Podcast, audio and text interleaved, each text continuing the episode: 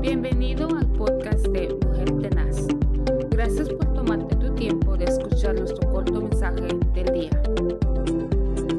Muy buenos días, que el Señor les bendiga en este maravilloso día. Es un privilegio poderles saludar nuevamente a través de este programa Una Mujer Tenaz. El día de hoy estaremos meditando en el Salmo 27 y el versículo 3 y su palabra dice así.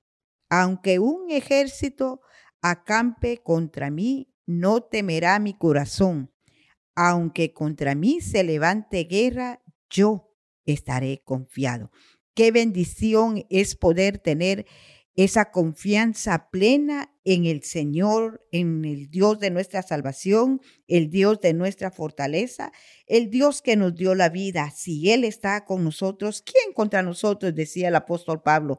El salmista David decía en este salmo precioso que la, oración que él puso en, en este versículo fue pidiéndole a Dios el juicio, ¿verdad? El juicio sobre los malos, sobre los que evidentemente habían estado oprimiéndolo.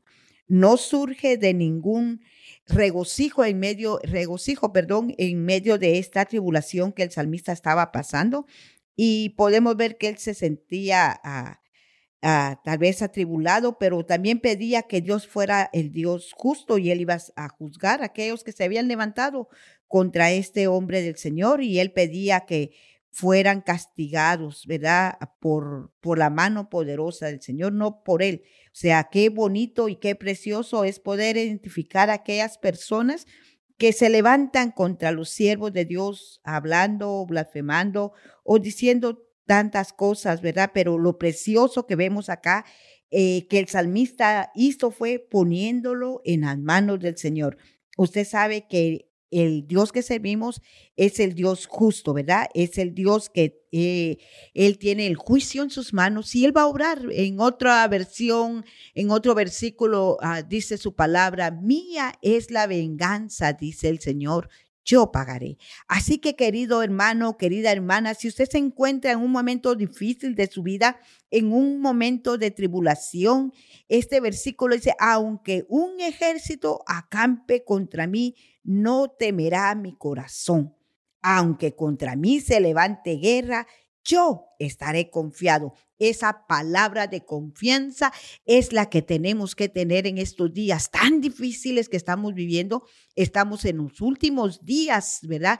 Viendo cómo el enemigo se está levantando en contra de los matrimonios, en contra de los hijos, hijos contra sus padres, padres contra sus hijos, hermanos contra hermanos, hermanos, pero en medio de esa ah, situación que nosotros podamos estar viviendo o podamos estar viendo, quiero decirle que su corazón tenga paz. El Señor dijo también en su palabra, en el mundo tendréis aflicción, pero confiad, yo he vencido al mundo. Qué privilegio es saber y tener a un Dios que nos da seguridad, un Dios que nos da confianza, que nos eh, impulsa a seguir adelante, seguir avanzando, sabiendo que lo que Dios nos ha dado es una paz que el mundo no nos la dio y como no la, no la dio, dice el cantito, ¿verdad? No nos la puede quitar.